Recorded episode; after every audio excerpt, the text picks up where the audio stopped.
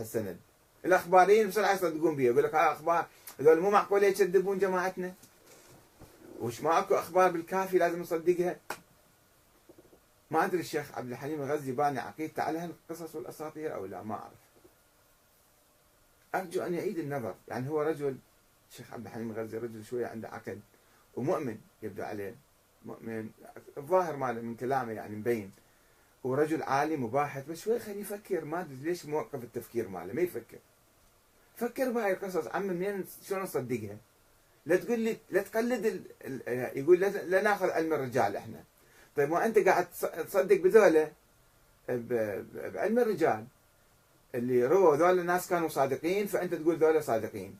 إذا شوية اجتهد. ما يجوز لك تقلد في علم الرجال. إذا قالوا لك واحد زين تصدق به واحد مو زين مصدق به ما يصير. الآن يشيعون إشاعات عني. ما شاء الله.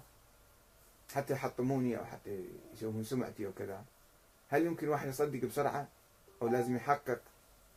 أو يشيعون فلان عالم ما شاء الله هذا عمره 10 سنين صار مجتهد. هذا عمره 12 سنة صار مجتهد. شلون خلينا شوي نفكر. صدق هالأشياء ولا لا؟ هذول عندهم معاجز الآن نفس الشيء إشاعات. أكو ناس عقليتهم مهيئة لتقبل الخرافات والأساطير. بسرعة يصدقون وبسرعة يسوي لك صلوات أيضا الخطيب له على المنبر حكاها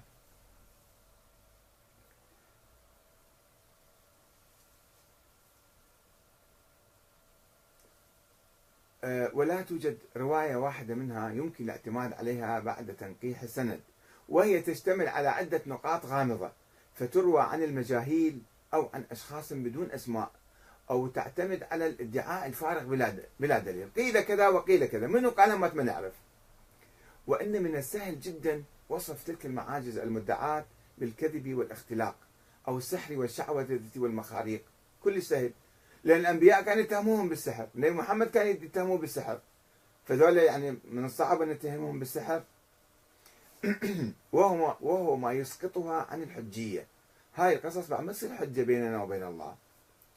وعن أن تكون معاجز حقيقية خارقة للعادة وحاسمة للجدال. وكان الشيخ الصدوق قد برر عدم لجوء الإمام أمير المؤمنين عليه السلام إلى سلاح المعاجز.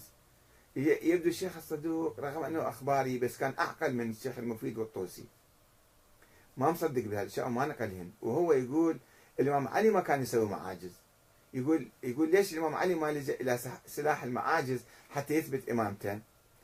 لإثبات حقه بالخلافة بسبب احتمال تفسير الآخرين لها بالسحر والشعوذة والمخاريق هو يقول الشيخ الصدوق يقول له الإمام علي مسوي معاجز حتى يقول أنا إمام من الله كان بسهولة يتهموه أنه هذا ساحر أو يسوي شعوذة ومخاريق وكذا. فإذا تسقط الحجية وهاي المعجزة مالته بعد ما تمشي. فشلون إجوا ذول الناس إذا صدقوا معاجز ذول النواب الأربعة؟ أو الدجالين الأربعة.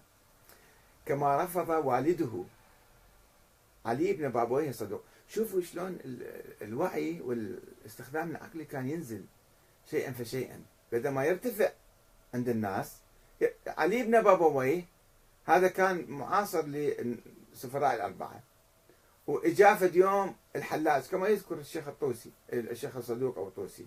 يقول إجا فد يوم آآ آآ هذا الحلاج الحلاج اجى قاعد بدكانه فاجى كان عنده دكان بقوم هو عالم بس عنده دكان يشتغل مو معتمد على خمس وزكاة. وكان يدعي إنه عنده معاجز ومعرفته للغيب. فالشيخ الصدوق